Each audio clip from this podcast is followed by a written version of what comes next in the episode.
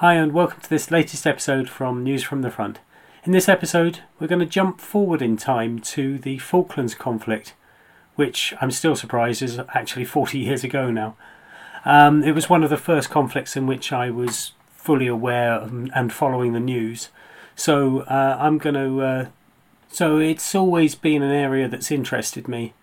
And in this episode, I'm going to dig into a slight sideshow of the overall Falklands conflict the loss and recapture of the South Georgia island. As always, if you're able to support the podcast in any way, please do. Uh, there are multiple ways which are in the show notes.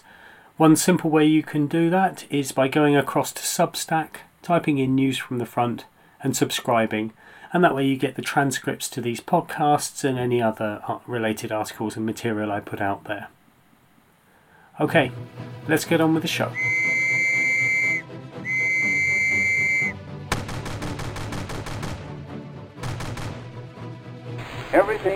Everything you hold worthwhile is at stake. Nur durch starke Berührung mit der See können wir den für uns nötigen weltumspannenden Geistnot von Gewinn. Look, that Frenchman, give me this bunch of flowers. Mercy, ma'am, The loss and recapture of South Georgia. South Georgia is a small island some 800 miles away from the Falklands archipelago. Whilst the Falklands supports sheep farming and has a climate a bit like the Orkneys or the Hebrides Islands in Scotland, South Georgia is a different place altogether, having a brutal Antarctic climate. Approximately 103 miles long, 22 miles wide at its widest point, South Georgia is usually home to penguins, reindeer, seabirds, and a small contingent of British Antarctic Survey scientists. Captain James Cook, the famous explorer, landed on the island in 1775 and claimed them for Britain, naming them after King George III. And South Georgia was the setting for the first action taken against British territories in the South Atlantic in 1982, as the Argentinians incrementally asserted themselves in the area. In February 1982, a Panamanian yacht arrived carrying amongst its contingent an Argentinian banker. The banker was probably a spy sent to reconnoitre ahead of an invasion. After all, the banking opportunities are somewhat limited in such a remote outpost. As well as this activity, the British Antarctic Survey scientists on the island had also noticed an increase in overflights by Argentinian C 130 Hercules aircraft at the time. On the 19th of March 1982, a British Antarctic Survey scientist, undertaking a wildlife survey, spotted a boat illegally landing people and supplies at a small place called Leith. They were also hoisting an Argentinian flag. The personnel landed were nominally scrap metal merchants sent to demolish and salvage the metal from the rusting whaling station in the bay. However, it seems likely that some of the contingent may have been from the Argentine military. This was not the first unauthorized landing on the island. Back in December 1981, the scrap metal merchants had landed to survey the whaling station, ostensibly as a part of commercial activities, but a pattern was emerging. Whilst South Georgia is technically an entirely separate territory to the Falkland Islands, it was natural for the scientists to refer the matter to the Falkland Islands government, who were the nearest administrative function. The response from Government House in the Falklands was clear all visitors to South Georgia must put into Grytviken, which is the capital, uh, for want of any better word, for permission to land and to have their passports properly stamped in line with international law. The scientists on South Georgia duly communicated these conditions to the Argentinians. The Argentinians refused to cooperate with these instructions, but they did lower their flag. As the scrap metal men went about their business, a more serious landing took place on 25th of March 1982 when a larger Argentinian ship arrived and disembarked a contingent of heavily armed marines under Captain Alfredo Astiz, who immediately laid mines and prepared to defend the position that his men now held. The invasion was reported to the governor in the Falklands and on to Whitehall in London almost immediately. However, the government kept the nature of the invasion a secret. the media, and the House of Commons were led to believe that the only landings had been by commercial scrap merchants rather than the military. As part of the government response, the House of Commons was told that HMS Endurance, an ice patrol ship and the only naval ship in the area, had been sent on the 20th of March with a contingent of Royal Marines on board, with orders to evict the Argentinians. Armed with two 20mm cannon and two Wasp helicopters that could carry rockets, the Endurance was capable of causing the Argentinians some serious problems. However, orders from London, confident that their diplomatic efforts would triumph, were to avoid confrontation and await further developments once at Grytviken.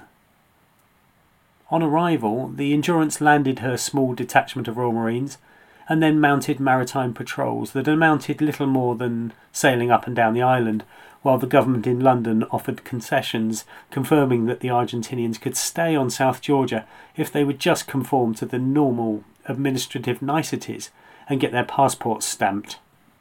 However, on the 27th of March, news of an increased Argentinian naval mobilization in readiness for operations in the South Atlantic, began to filter through to London.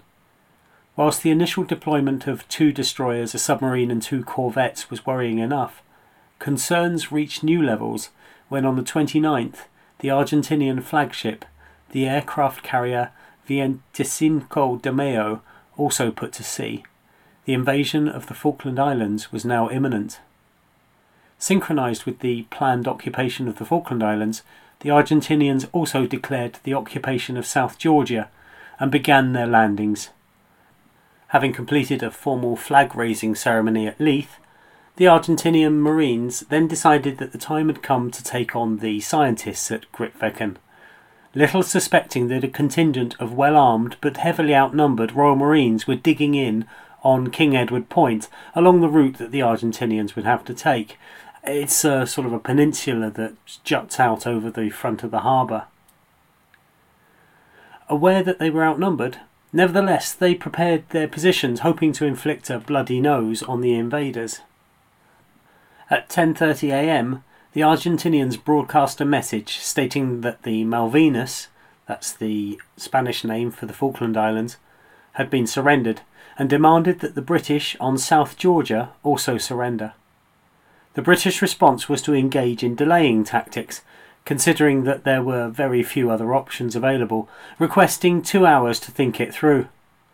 Their response to the Argentinian invaders was broadcast on their high frequency radio so that the whole of the South Atlantic and the Endurance would hear it.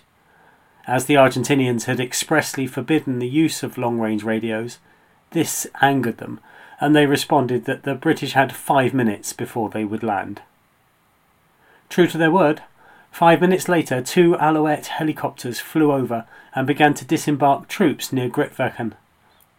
A Puma helicopter moved in and tried to disembark troops, a little too close to the Marines' position, and attracted plenty of small arms fire from, from the Marines.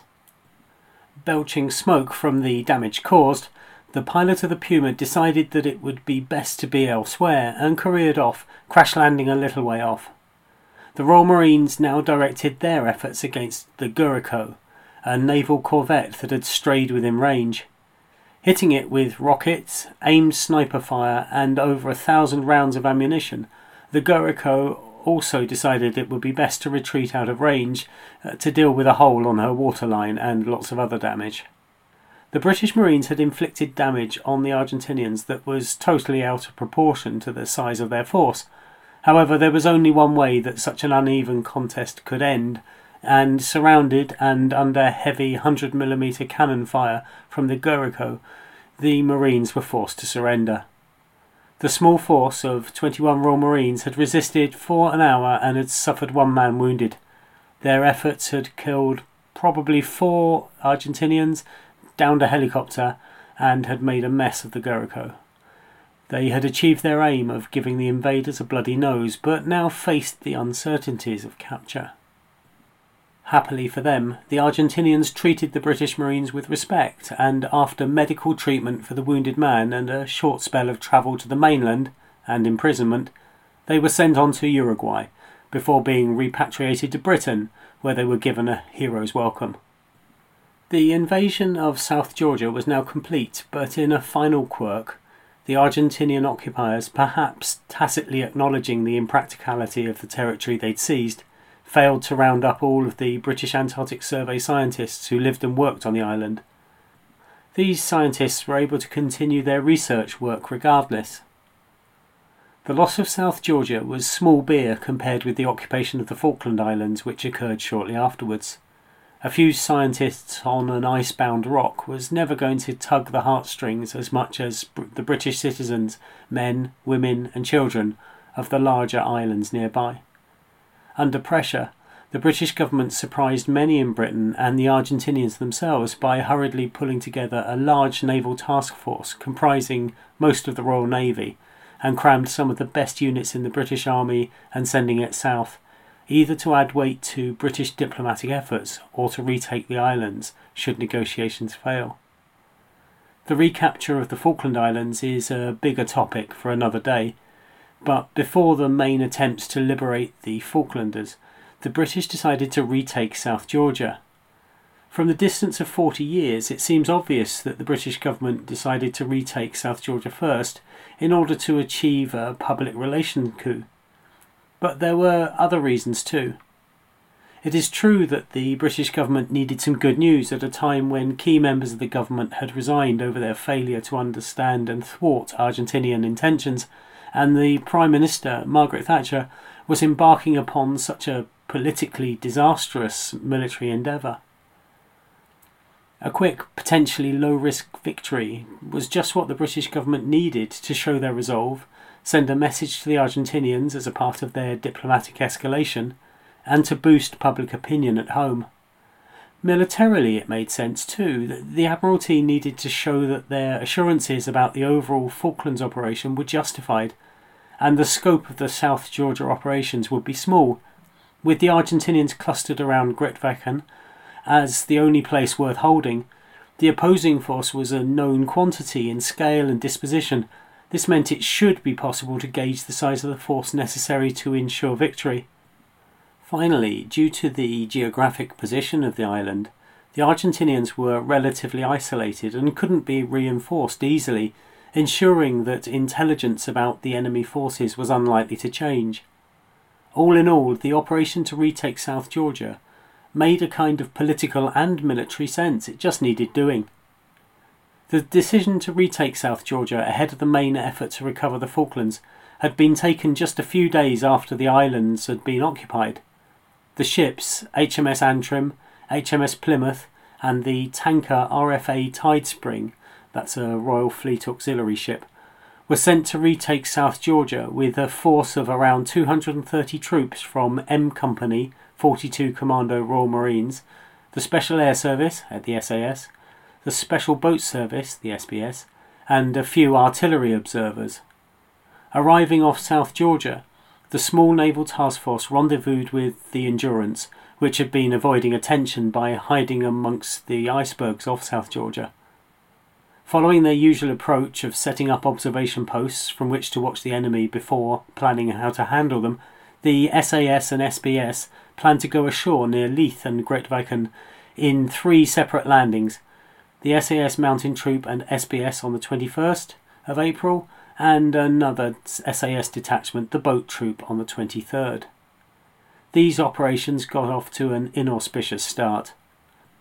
Underestimating the conditions, probably in the face of advice from the leader of the scientific mission on the island who was advising them, the SAS decided on a landing on Fortuna Glacier. Put ashore by helicopter, they rapidly got into difficulty as a blizzard forced them to camp on the glacier ice in rapidly deteriorating conditions. Losing a tent and now in real trouble from the elements, they radioed for help the next day, calling for an immediate evacuation. Chief Petty Officer David Heretier on HMS Antrim recounted how the special troops had suffered a very rough night with the high winds. They couldn't move because of the crevices on the glacier and needed to be rescued. Three Wessex helicopters were sent to retrieve them, flying to the glacier in appalling conditions. The weather was so bad that during the rescue, two of the helicopters crashed on the glacier ice. Heretier continues. Humphrey, uh, that's the nickname for one of HMS Antrim's helicopters, and the two Wessex Fives disappeared up into the gloom. Then we heard that one had crashed. Humphrey clattered back out of the darkness on his own. I plugged in and asked the pilot where the other aircraft were. They've both crashed in a white whiteout. Some of the special troops were in Humphrey, and when they got out, we could see that he'd been grossly overloaded, and there were several more loads of men to bring back. But the weather really closed in. We couldn't take off, so we got the aircraft ready to go again and waited. During this pause, the maintenance crew went about lightening the load on the remaining Wessex, removing its anti submarine warfare sonar apparatus and anything else that wasn't essential to increase its lifting capacity. Eventually, there was, and the quote continues, a small break in the weather, so the boss decided to have another go up the glacier, his seventh time that day. We didn't know if they would come back, but after a very long time, we heard the noise of the rotors, and Humphrey again emerged from the darkness, and with great gusto landed immediately. No hovering or anything. I was stunned. There were seventeen people in the aircraft, sitting on the floor, lying on top of each other, biggish people. It was only through a mixture of skill and luck and a complete disregard for the usual operating capacity of the aircraft that they were able to rescue both the SAS troopers and the helicopter crew members, evacuating them to safety and presumably a nice warm drink. It was a close run thing on the narrowest of margins. The pilot had relied on the extreme cold over the glacier to provide dense air for his takeoff and had landed without hovering first because the air was thinner over the ship and there was no guarantee he could remain airborne. The other two attempts to establish a presence on the island landing from the sea fared little better. The SAS boat troops suffered engine failure in two of their three landing boats. One drifted out to sea and required a seven hour and ultimately successful helicopter search to find and retrieve the troopers before they were lost in the South Atlantic.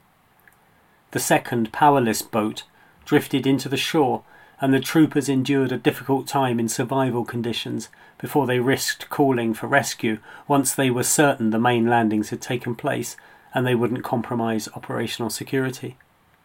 The remaining boat made it into position on Grass Island and were able to set up an observation point overlooking Leith.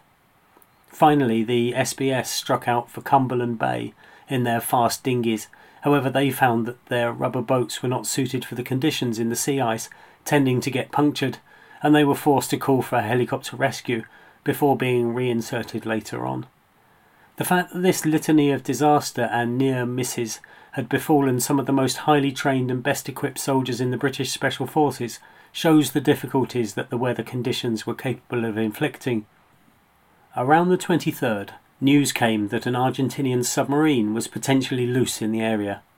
Taking precautions, the task group ships sailed away deploying anti submarine measures as they went. The Endurance was left to continue lurking amongst the ice floes. Her engines were too noisy for modern submarine warfare, and if she sailed with the rest of the task group, was likely to give away the location of all the ships. HMS Broadsword arrived on the 24th, bringing much needed helicopters to replace the ones that had been lost. On the 25th, radio traffic suggested that the Argentinian submarine, the Santa Fe, had arrived at Grytviken. This presented a considerable target of opportunity that had the potential to threaten the main task force. Argentina only had four submarines in total, so this represented a, a good opportunity. So, determined to catch the submarine while she was both in a known position and on the surface, the task group sailed in with helicopters deployed for anti submarine warfare. The Santa Fe had been landing reinforcements on the island, increasing the Argentinians' overall strength to somewhere over 100 people, and was leaving South Georgia when the anti submarine warfare helicopters located her. David Heretier described the scene as the Santa Fe was attacked with depth charges and rockets. They found it on the surface and made two passes dropping the first depth charge right beside the submarine, with the second bouncing off the casing and rolling down the side, both exploding. This was the first time that a helicopter had attacked the submarine, even though we'd been practicing it for years. They forced the submarine to turn and head back to Grytviken, uh, the harbour, listing to one side and trailing oil into the water. Conscious that the Argentinian reinforcements had only been on the island for a short time, the decision was taken to attack immediately, in the hope of catching them before they got organised. The main force available to the British uh, for the assault on South Georgia was M Company of the 42 Commando Royal Marines, but they were on board the Tidespring and would only arrive the following day, by which time the Argentinians might present a much tougher proposition. A scratch force of 75 men, comprised of SAS, SBS, and Royal Marines, was assembled and were ferried ashore in the afternoon by helicopter. Antrim and Plymouth began to shell Grytviken in a demonstration of force, deliberately avoiding damage to the buildings, firing over 200 shells. Captain Christopher Brown, a Royal Artillery observer, recalled At that time it dawned on me that in giving the order to fire, I was firing the first rounds of the war. I was not allowed to engage the buildings themselves. I requested permission to engage the old whaling station, but was told to engage the area immediately in front of the enemy, rather than the enemy themselves. The scratch force of troops began to close in, setting up mortar positions while an appeal for surrender was made over the radio. In a further show of force, Antrim sailed into the harbour, threatening to fire at the Argentinians directly. White flags were seen over Great Grytviken at around 1700 hours as the Argentinians surrendered. Neither side had fired a shot. All that remained now was some tidying up. HMS Plymouth and Endurance sailed around the coast to Leith to force Captain Astiz and his small group of Marines to surrender. Despite his proclaimed intention to fight on, he surrendered and became a prisoner of war, being returned to Argentina a month later. Side note that Astiz was a particularly nasty piece of work, uh, being very involved in the Argentinian dirty war. All in all, around 190 Argentinians were made prisoner, including the submarine crew and the scrap metal merchants who had made the initial landing. In addition to the Argentinian prisoners, 12 scientists and two women who worked for Anglian TV were retrieved from various remote places around the island and returned to the UK. Despite its difficult start, the operation to retake the island had been a clear success. Just 22 days after the island had been taken, they were back in British hands. The unfortunate M Company of Royal Marines arrived on the island as scheduled and, in a move that disappointed these well trained, resourceful troops, were tasked with garrisoning the island, whilst operations to retake the Falklands were ongoing, leaving them as one of the few units sent to the South Atlantic who weren't to see action. The invasion and recapture of the islands of South Georgia represented a small but significant episode in the South Atlantic campaign. Strategically insignificant, the value in recapturing the island came from the benefits it gave to the British government at a time when good news was desperately needed. Prime Minister Margaret Thatcher was notably moved when the news came through, not least because the operation had looked like it was going to be a further disaster that might have been politically disastrous as well. And she had memorably batted away a journalist's question with the phrase, just rejoice at the news and congratulate our forces and the Marines. The success at South Georgia helped to shore up public opinion in the UK and bought the government time. It also showed the Argentinians that the British were serious in their intent and were willing to use force to achieve their aims. Militarily, the operation showed the perennial truth that things can and will go wrong in warfare, and improvisation is always necessary. The SAS riding high in the mythology of the Special Forces after their incredible storming of the Iranian embassy in 1981 were shown to be mere mortals and subject to the vicissitudes of weather, luck, and equipment failure, as were their SBS counterparts.